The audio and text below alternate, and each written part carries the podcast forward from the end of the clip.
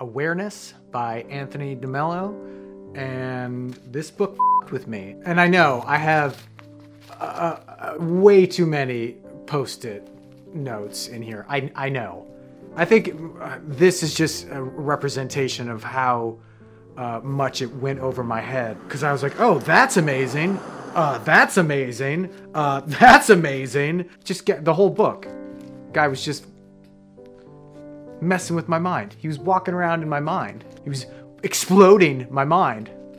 Anthony DeMello was a Jesuit teacher. He was a part of the Catholic Church and he combined teachings from Christianity to Hinduism to Buddhism. It really speaks to his feeling that things aren't concrete.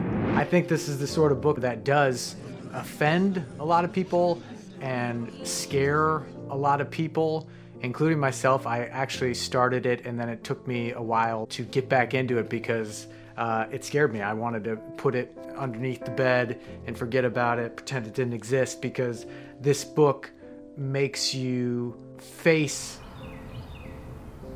the concept of concepts. I've read a few of his books before, but this one hit different.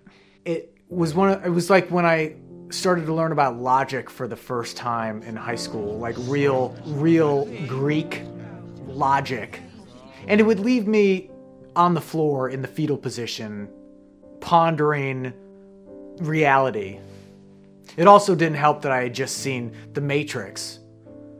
One of the quotes that uh, that he says is, uh, "When you're on the verge of going insane, raving mad, you're about to become either psychotic or a mystic.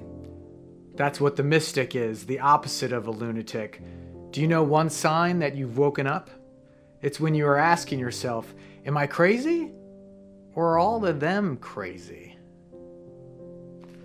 Uh, I felt crazy many times reading this book, and I think that's the point. The line between Buddha and crazy seems thin